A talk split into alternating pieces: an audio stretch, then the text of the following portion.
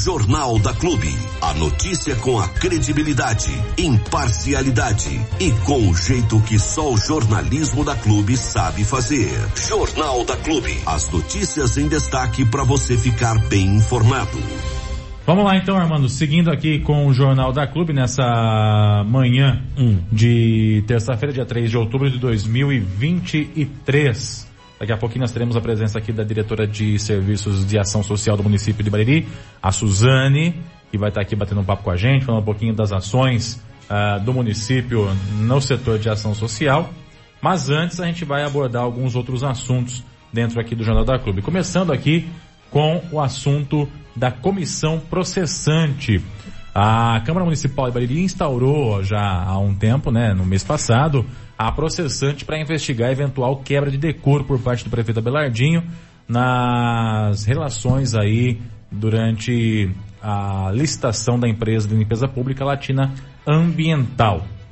Nós estamos acompanhando o caso e ele teve um novo desenrolar nessa semana, mais precisamente ontem.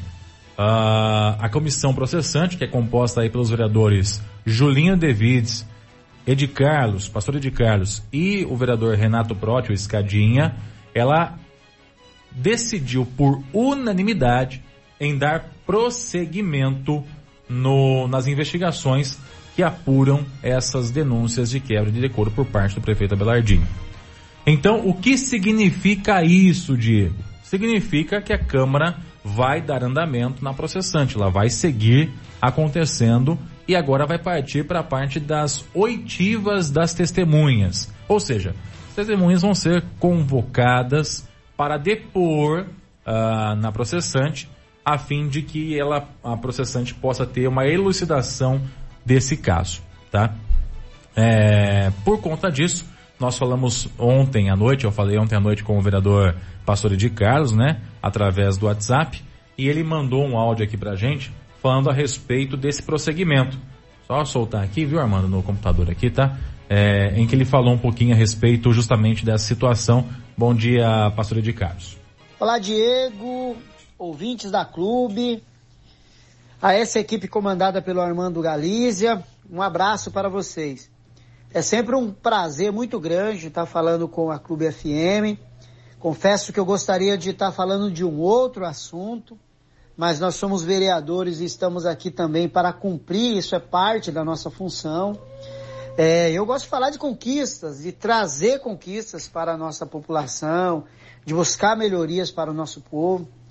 É, uma comissão processante, principalmente na condição de relator, é, a gente acaba tendo que debruçar assim sobre a legislação, sobre é, os pareceres que já foram dados em outras situações, qual que é o formato, né? Como é que estão as jurisprudências em algumas situações. Então a gente fica estudando tudo isso para ser o, o mais justo possível e fazer a coisa da maneira correta. Principalmente eu, eu mergulho muito nas coisas que eu vou fazer, eu procuro fazer com, com, com, com esmero, com zelo. É, a população pode ter certeza que existe uma dedicação muito grande da minha parte em poder estar fazendo aquilo que é o correto, né? Ser coerente, como eu sempre procuro ser, né? Não ser perfeito, porque não sou perfeito, sou cheio de falhas, mas aquilo que vem na minha mão eu procuro fazer com muita dedicação, com muito é, aplicação mesmo. Nós tivemos uma reunião da comissão ontem, eu apresentei o parecer, né? O prefeito tinha apresentado na quinta-feira da semana passada, dia 28, a sua defesa prévia. É, e aí eu, eu fiz um parecer em cima da defesa do prefeito. Eu entendi, né, no meu ponto de vista, como relator, que o tempo né, é insuficiente, nós precisamos aprofundar um pouquinho mais. É justamente por isso que o denunciado, no caso do prefeito, ele tem aí essa possibilidade de arrolar as testemunhas. E eu entendo que a partir do momento que a gente vai analisando melhor as documentações, é, encaminhadas pelo próprio prefeito. E a gente começa a ouvir as testemunhas que ele arrolou neste, neste rol aí para sua defesa, a coisa vai ficando mais clara, vai ficando mais, mais fácil da gente realmente ter ali uma definição final. Então, por hora agora, nós iremos iniciar a parte das oitivas. que é a parte de ouvir as testemunhas. Depois que nós ouvimos todas as testemunhas, nós iremos ouvir o autor da denúncia. Depois, se porventura denunciado, que no caso é o prefeito, quiser dar ali o seu depoimento, isso é a critério dele. E aí depois passado todo esse processo, ouvindo todas essas pessoas, nós iremos ali, né, a, a, o relator tem que fazer um novo parecer. Esse parecer também será submetido ao, ao, ao a todos, né, os, os membros das comissões. E depois, se isso, né, se aí é o desfecho, o desfecho final, que é para a Câmara, né, se é pelo arquivamento ou pela cassação. Então é um trabalho que tem consumido bastante, né? Eu tenho me dedicado. É claro que gera um crescimento, porque toda vez que a gente mergulha nas na legislação, nas leis, a gente cresce, a gente aprende. Mas realmente tem consumido bastante do meu tempo. Eu espero fazer um, um, um bom trabalho, espero ser. É, tenho trabalhado, não apenas eu, né, mas a comissão, nós temos trabalhado dentro do que estabelece o decreto-lei 201/67. Temos sido acompanhado pelo nosso procurador jurídico da Câmara, que é o Pedro, que é um excelente advogado, trabalhando com ele agora, fica tão, tão evidente assim a, a capacidade do Pedro, e aí a gente cresce muito, aprende muito, está sendo uma oportunidade de aprender. Eu gostaria de estar tá usando essa energia para outra coisa, mas enfim, estou aqui, não posso fugir da responsabilidade. Toda a população baririense acompanhou, né, e viu que foi sorteado. Então, tanto eu, o Júlio e o Renato, nós fomos sorteados, né? Tinha até a gente querendo que outros pegassem essas funções para a gente poder se dedicar a outras coisas que nós fazemos, mas não foi assim, né? Fui sorteado, estou aqui para fazer o meu melhor e você pode ter certeza, a população de Bariri pode ter certeza que eu vou produzir um trabalho de acordo com aquilo que diz a nossa legislação, de acordo com diz o decreto-lei 201/67. Vamos ouvir todas as testemunhas arroladas pela defesa, no caso o prefeito, e também ouviremos o autor da denúncia e daremos sequência. Ainda existe um longo caminho para a gente percorrer. Qualquer novidade, qualquer decisão, é claro que a gente, com o maior prazer, traremos aqui para vocês, para que a nossa população a audiência da clube possa estar por dentro. Um grande abraço e obrigado mais uma vez por essa oportunidade. Jornal da Clube. A notícia com a credibilidade, imparcialidade e com o jeito que só o jornalismo da Clube sabe fazer.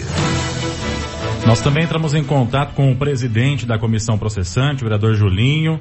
Ele mandou por escrito aqui a, o posicionamento dele, que é basicamente o que disse aí o vereador Pastor Edi Carlos, né, de que a, a processante vai dar andamento seguindo aí o que determina o decreto-lei 201/67. E também entramos em contato com o prefeito Abelardinho, também por mensagem, da mesma forma que foi com os demais vereadores, mas ele até agora não respondeu ao nosso contato.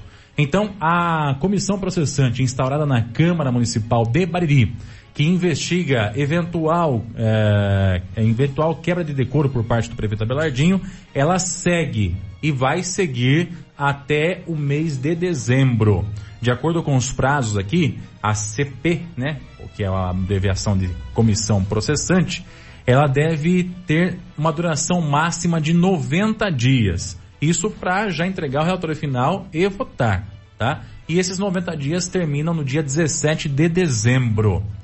Particularmente eu gostaria que fosse menos tempo, né? Mas enfim, é o que diz o decreto-lei. Então são 90 dias corridos a partir do início do prazo, né? Que é 17 de setembro, até o final, que é 17 de dezembro. E a gente vai continuar acompanhando tudo isso. Ontem nós tivemos acesso ao processo, é, inclusive a argumentação feita pelo prefeito municipal Abelardinho na sua defesa prévia dentro desse processo de quebra de decoro. O que, que é alegado pela denúncia?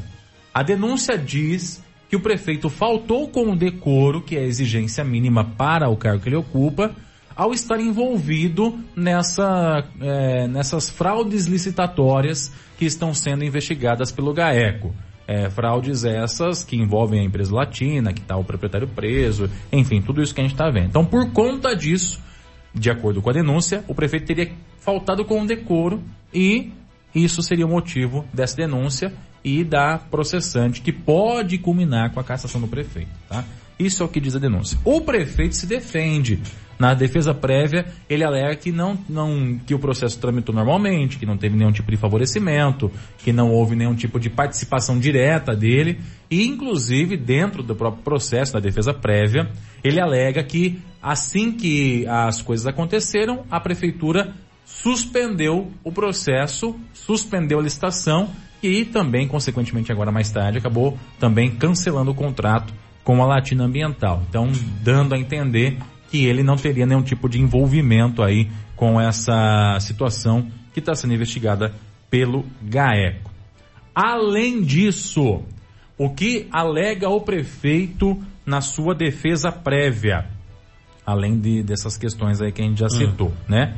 Ele levanta a suspeição de dois dos vereadores que serão seus julgadores, né?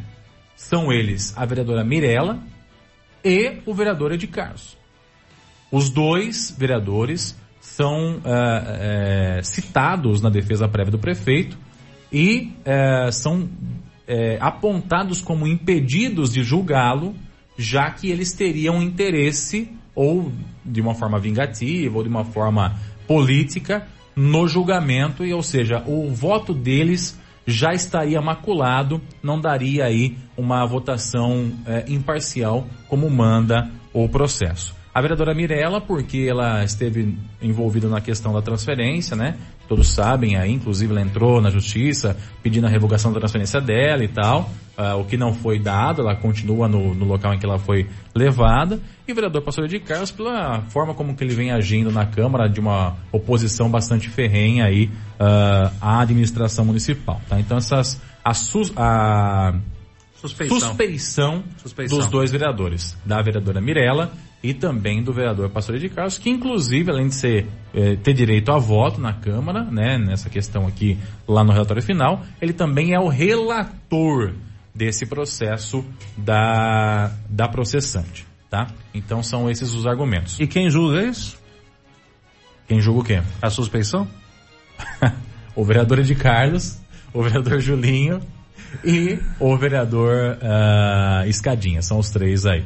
De um, a defesa é fraca. É, é, por um lado, Armando, por um lado, nós temos aí, pelo menos na teoria, dois vereadores de situação dentro da processante e um vereador de oposição, né? Que seria o, o, Julinho e o Escadinha seriam vereadores de situação, pelo menos até então tem se demonstrado vereadores de situação, e o vereador, o vereador Ed Carlos seria o vereador de, de oposição, né? Então são bancadas diferentes. Mas a gente vai ter que acompanhar o desenrolar disso tudo, até porque a processante não se limita à defesa do prévio do prefeito. Ela tem que também avançar com a oitiva de testemunhas. Tanto é que o prefeito Abelardinho arrolou no processo 10 pessoas que ele acha, que ele entende serem importantes para poder uh, deporem né, durante esse processo. Entre as pessoas que estão aí é, citadas pelo prefeito municipal para o, de, o depor ali, né, como testemunhas dentro do processo. Estão, são um, dois, três, três, quatro funcionários públicos, três diretores de serviço, o vice-prefeito e mais duas pessoas que são de fora da prefeitura. Então vou citar o nome dessas pessoas que foram arroladas, né, colocadas pelo prefeito Abelardinho como testemunhas no processo. São eles Celso Carlos Cavalieri, que é funcionário público do setor de licitação, Claudenir Rodrigues, que é o Fred, né, o diretor de infraestrutura do município. Que deve cair da pasta, de acordo com informações do Ricardo Prearo, quando voltar de férias. Ele falou isso ontem na sessão do Legislativo. Que bom, bem? É, Ricardo afirmou isso. Se o prefeito cumprir com o que com que tá. Verdade, isso aí? Sim, senhor. Falou no legislativo, falou no microfone, não falou para mim, falou para todo mundo ouvir. O Fred tá de férias e vai sair da, da, da infraestrutura quando voltar. Rapaz, e como é que ele tá de testemunha aqui? Meu Deus, não?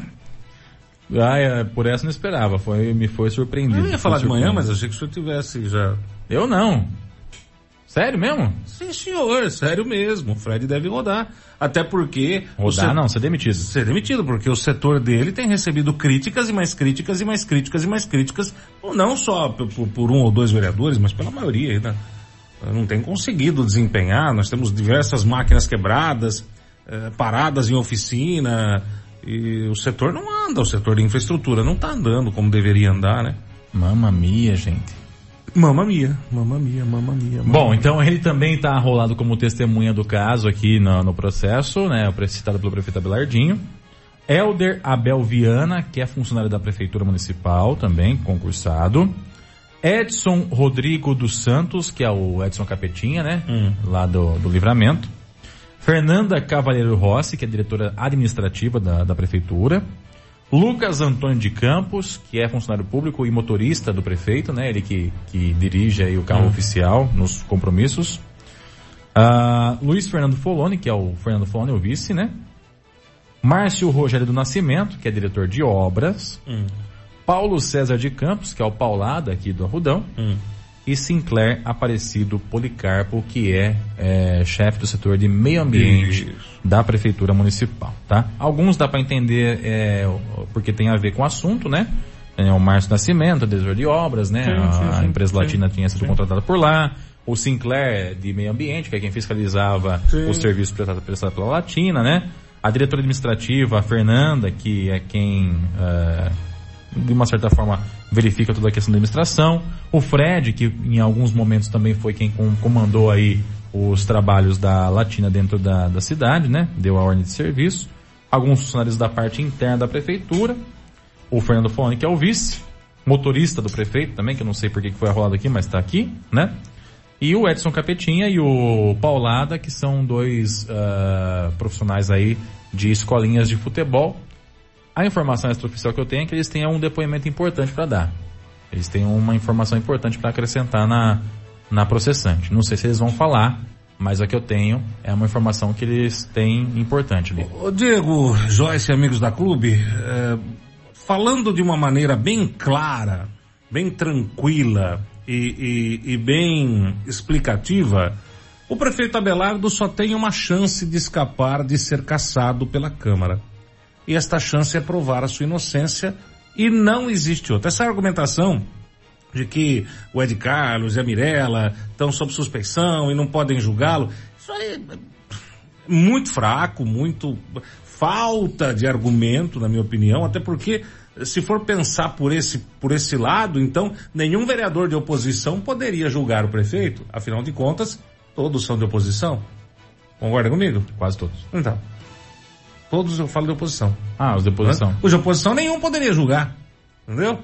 Nenhum poderia julgar. São de oposição, então, na teoria, eles são contra. Então, a oportunidade de caçar é linda e, É, no e- caso do Ed Carlos, o argumento é de que é oposição e de que também na questão do processo ali do, do Vaguinho, né, que ele teria sido ameaçado, é, tem toda essa questão do envolvimento aí também, né? mas é, é uma argumentação fraquíssima. Tanto é que não convenceu e o processo deu sequência.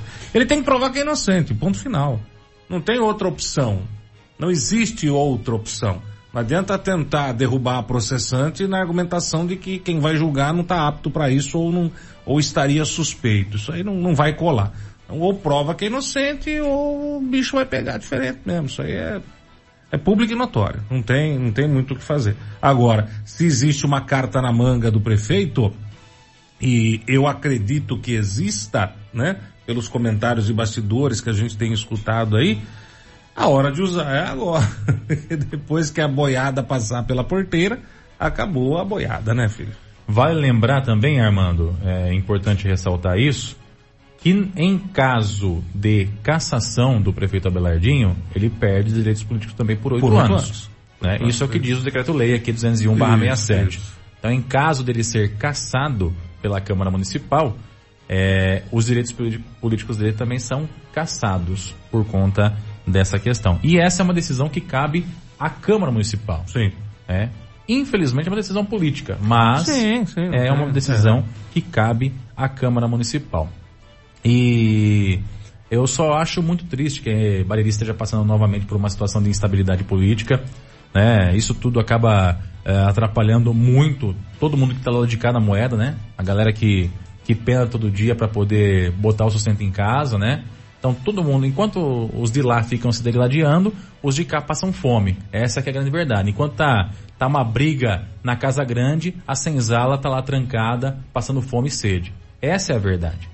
É isso que está acontecendo hoje. Aliás, hoje não. Há alguns anos é isso que vem acontecendo. Disputa de poder. Bariri.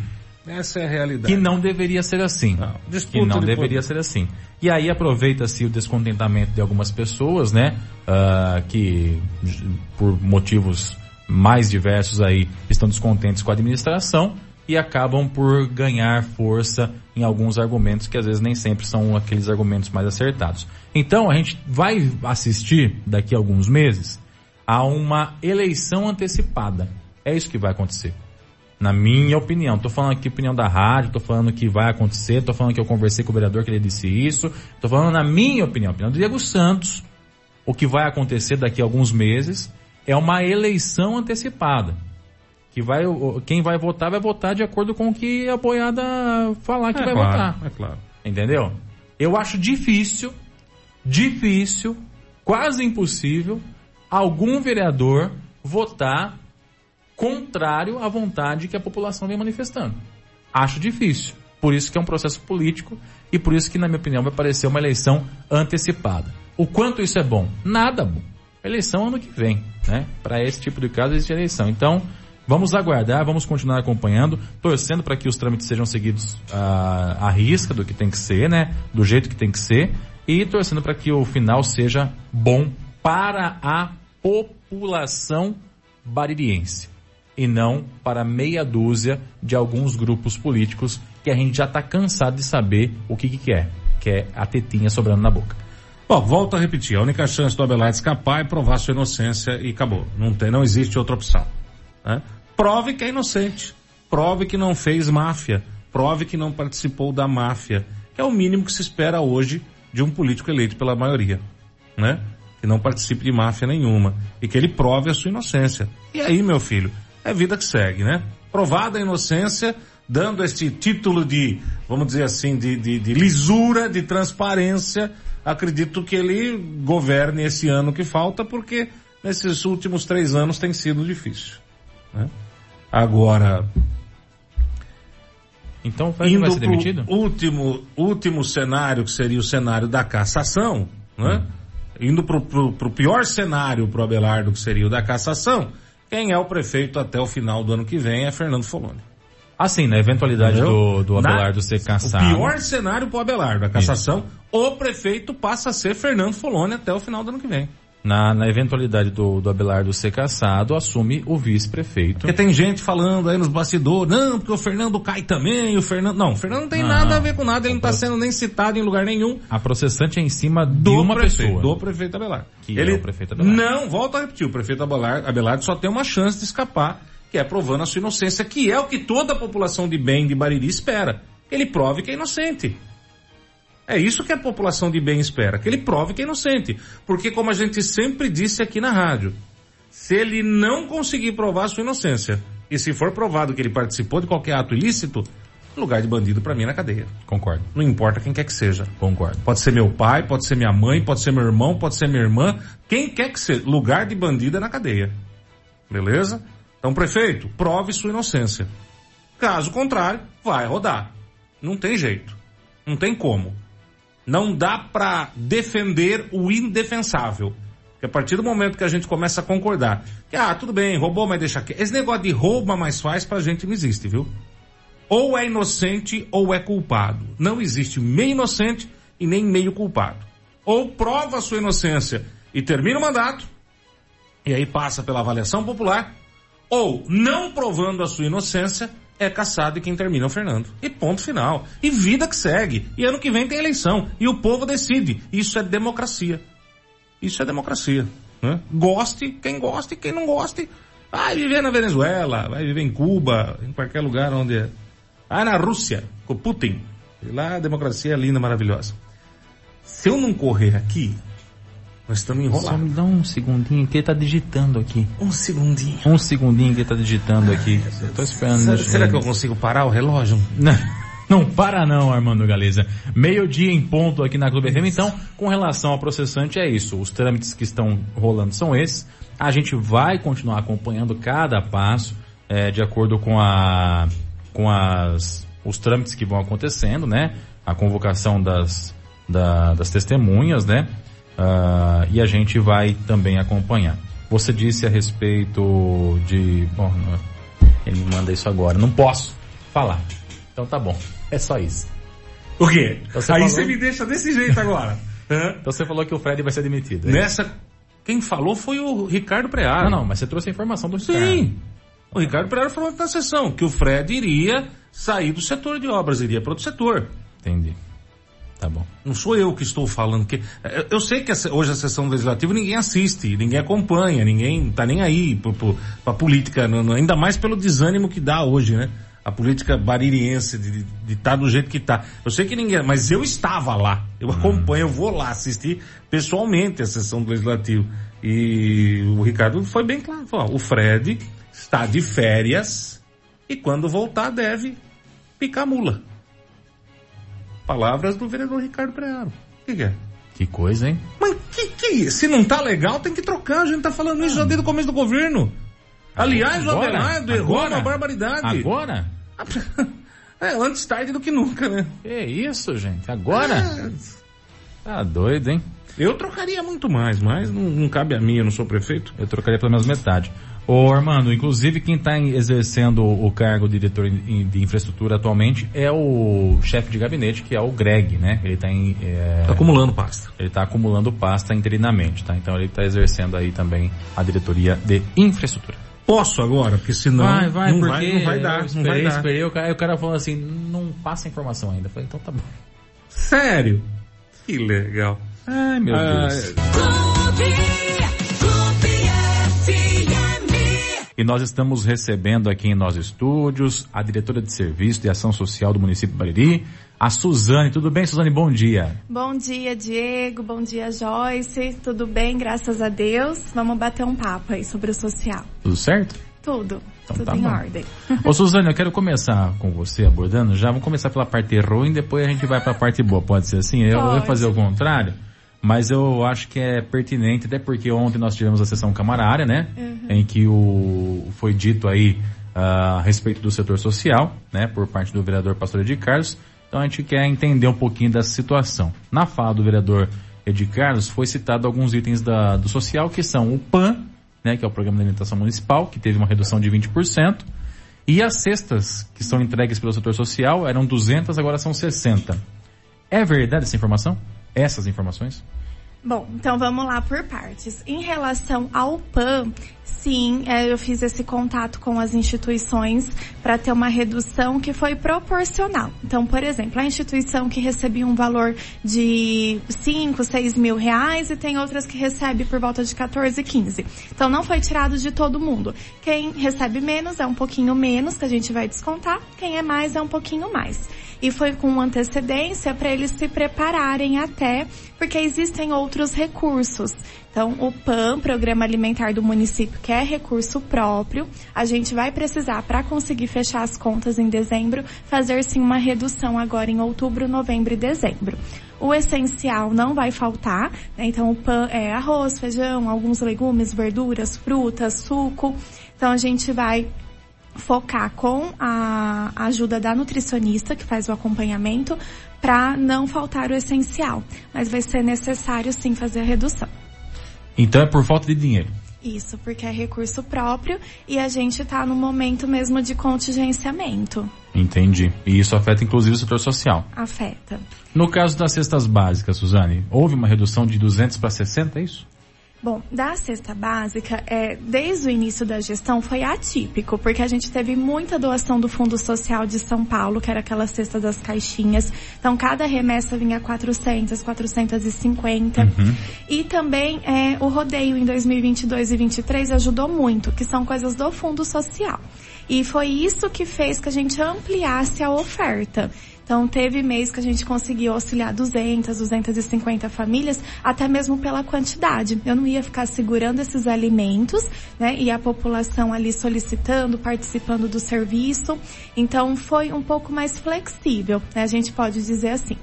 Aí o recurso próprio da prefeitura, que também a cesta é adquirida com recurso próprio, é, a gente conseguiu ampliar, se comparar a administrações passadas, para essa a gente ampliou bastante o atendimento. Mas hoje, nesse semestre, para finalizar agora o ano, a gente não tem mais as doações. Então, para conseguir manter com o recurso próprio, eu fiz sim é, uma conta para a gente conseguir fechar também em dezembro. Então, ficou é, 100 cestas. Ficou 60 para o CRAS 1, que o território é maior, 30 para o CRAS 2, que é ali do livramento, e 10 para o CREAS, que também acompanha famílias. Então a gente vai trabalhando com essa quantidade. Eu estou acompanhando o orçamento, já ajustei com a Natália. Então qualquer tipo assim de sobra de gordurinha que tiver, né, a gente vai investir no benefício eventual. Então a gente fez essa limitação, esse alinhamento com a equipe.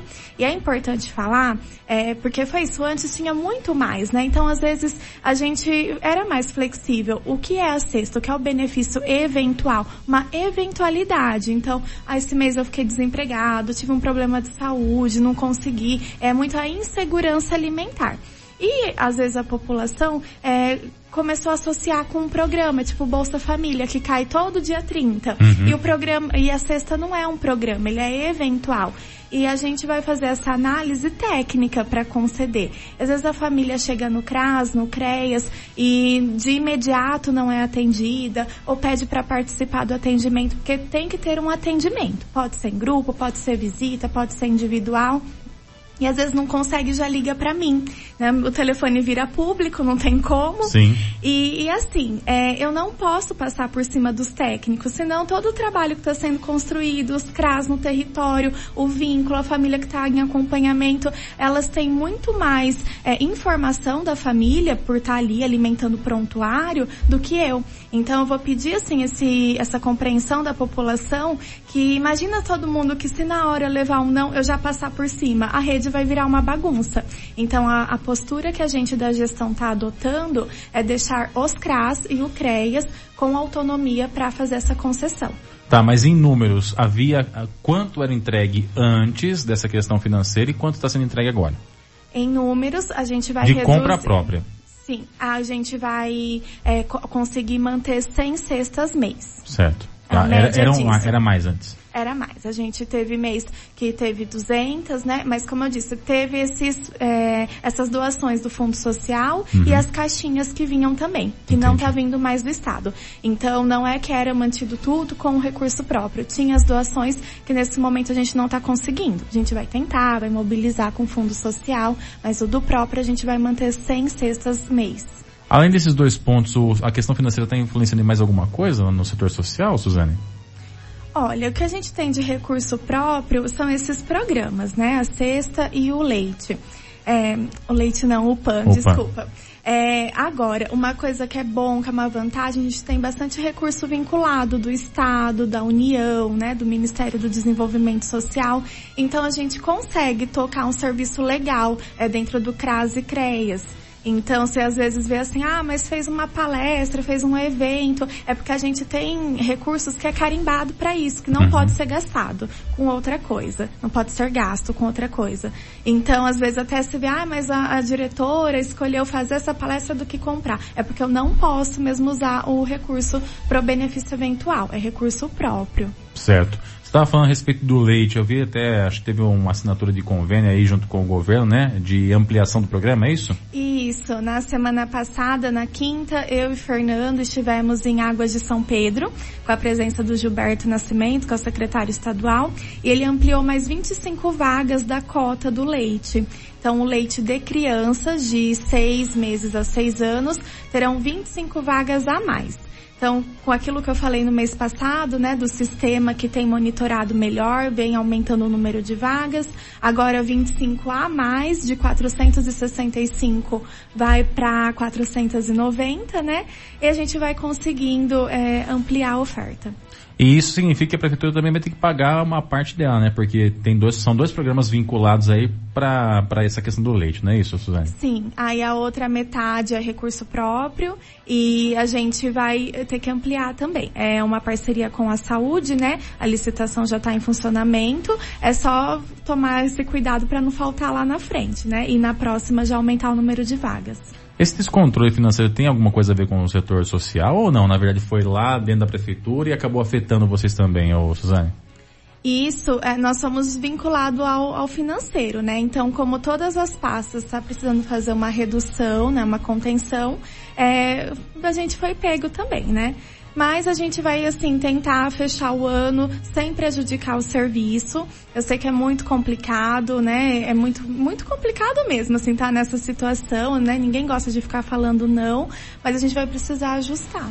Tá certo. Ô Suzane, você falou a respeito também do CRAS, né? Uhum. E inclusive eu me lembro que eu estive lá recentemente na inauguração do CRAS lá do Livramento, um sonho aí bastante antigo da, da, da população daquele bairro, né? E que agora se tornou realidade. Como é que tá o funcionamento lá? Tá indo bem? Tá indo legal? Tá, tá bem legal. Diego fez um mês na quinta-feira passada. Eu estive lá hoje, inclusive, e a movimentação é muito boa. Assim, as famílias já estão reconhecendo o CRAS como espaço. Uhum. É, então, quando eles estavam na diretoria, quando fazia grupo, ia cinco, seis famílias. Tá chegando a 20 famílias Olha agora só. no território, porque é próximo. Quer dizer, havia uma demanda reprimida ainda não identificada. Isso, isso mesmo.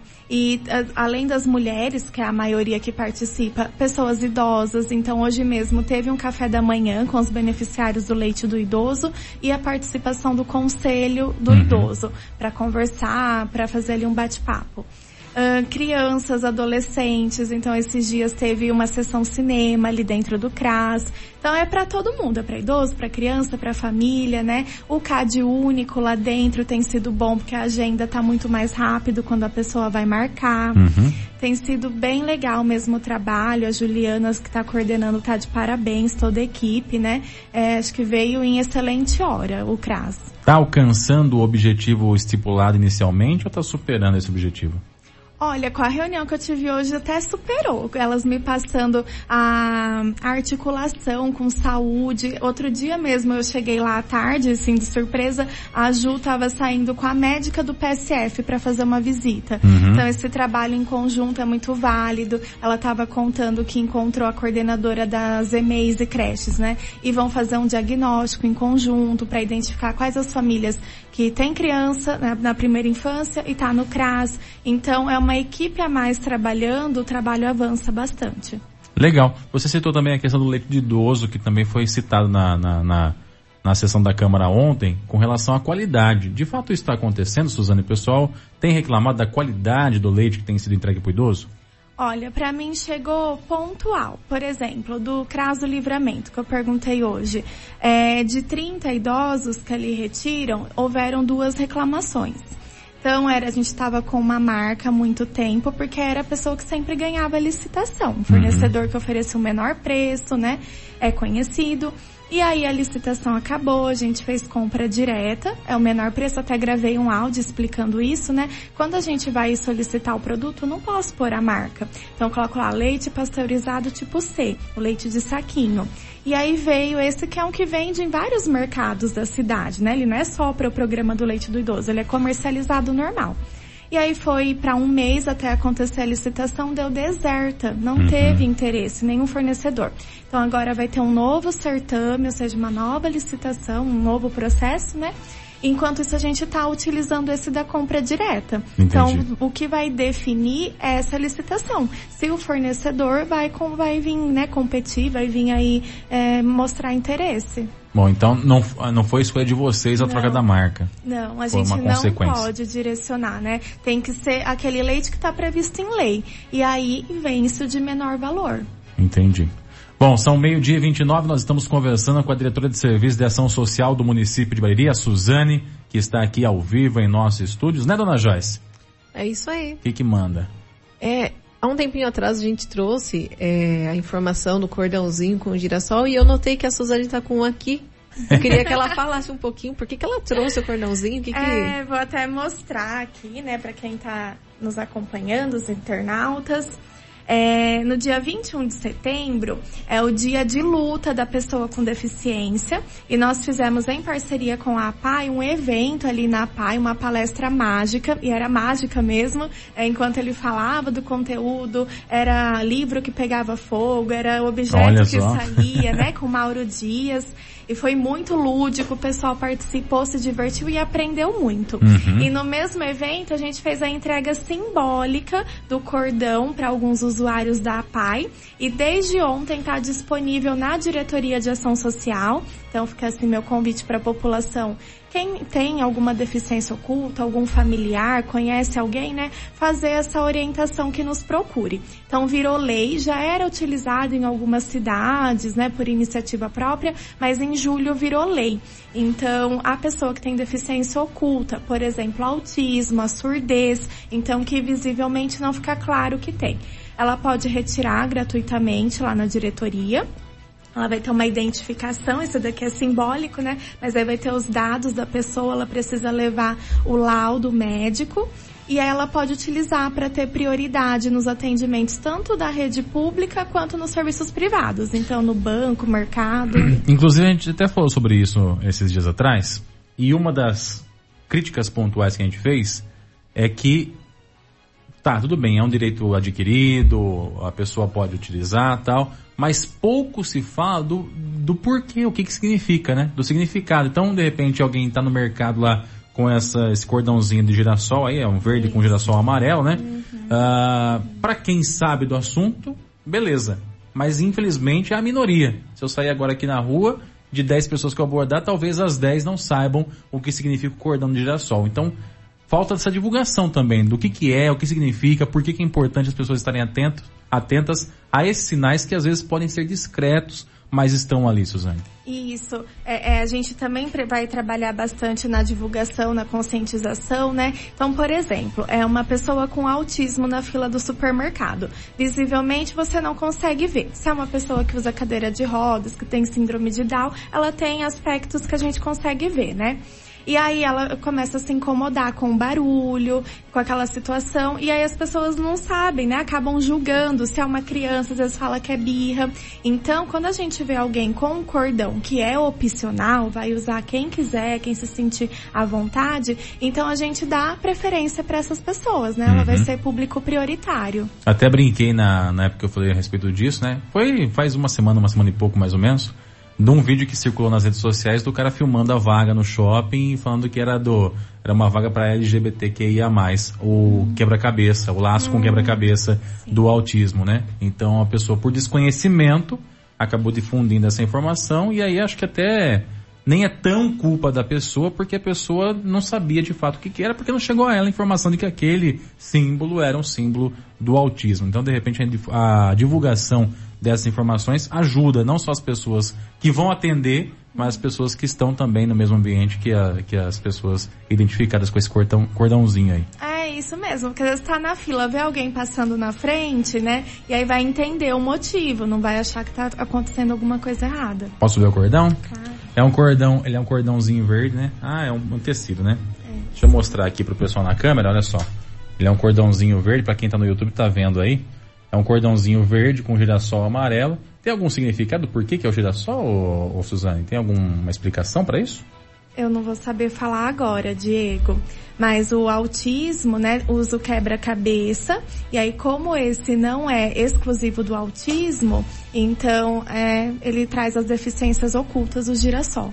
Entendi. Vou me informar para falar na próxima vez. Então esse cordão já pode ser retirado por pessoas que possuem essa deficiência oculta lá no setor social. Isso, das 8 às 4, atendimento ao público, só levar um documento pessoal e o laudo médico que comprova essa deficiência. Legal, maravilha. Então é importante isso, não tem custo nenhum, né? Nenhum. Só chegar lá e retirar. Pois não, Joyce. Eu queria aproveitar que Claro. ela tá falando, né, do, do cordãozinho e perguntar, é, dentro das possibilidades que vocês têm hoje, quais trabalhos, trabalhos estão sendo realizados pelo social hoje? Para a pessoa com deficiência, Também, mas no, no setor geral. Para a pessoa com deficiência, é, nós temos a emissão da carteirinha do autista, agora o cordão e também acesso ao BPC, que é o benefício de prestação continuada, que dá um salário mínimo para aqueles que não têm condição de prover o sustento. Então a entrada, né, fazer o cadastro único é pela assistência. E a parceria com a APAI, que é uma organização da sociedade civil que atende esse público tanto no social quanto na saúde e na educação. E aí o trabalho do social em geral, né? A gente tem as duas unidades de CRAS funcionando no território, uma de CREAS. Então, o CRAS é para prevenir. né? Ela trabalha bastante em grupo, essas famílias, situação de desemprego, insegurança alimentar. E se já aconteceu uma violação de direito, uma violência, um abuso, um abandono, vai para o CREAS, que tem um atendimento mais especializado. A gente tem a Casa da Mulher, que é específico para mulheres, o trabalho não só as vítimas de violência, mas as mulheres como um todo, e as, as OSCs que a gente fala, né? A PAI, Centro de Promoção. Então, como tem o repasse municipal, a gente acompanha também a PAI, Centro de Promoção, Lar Vicentino e a LAVE. Maravilha. Bem resumidinho.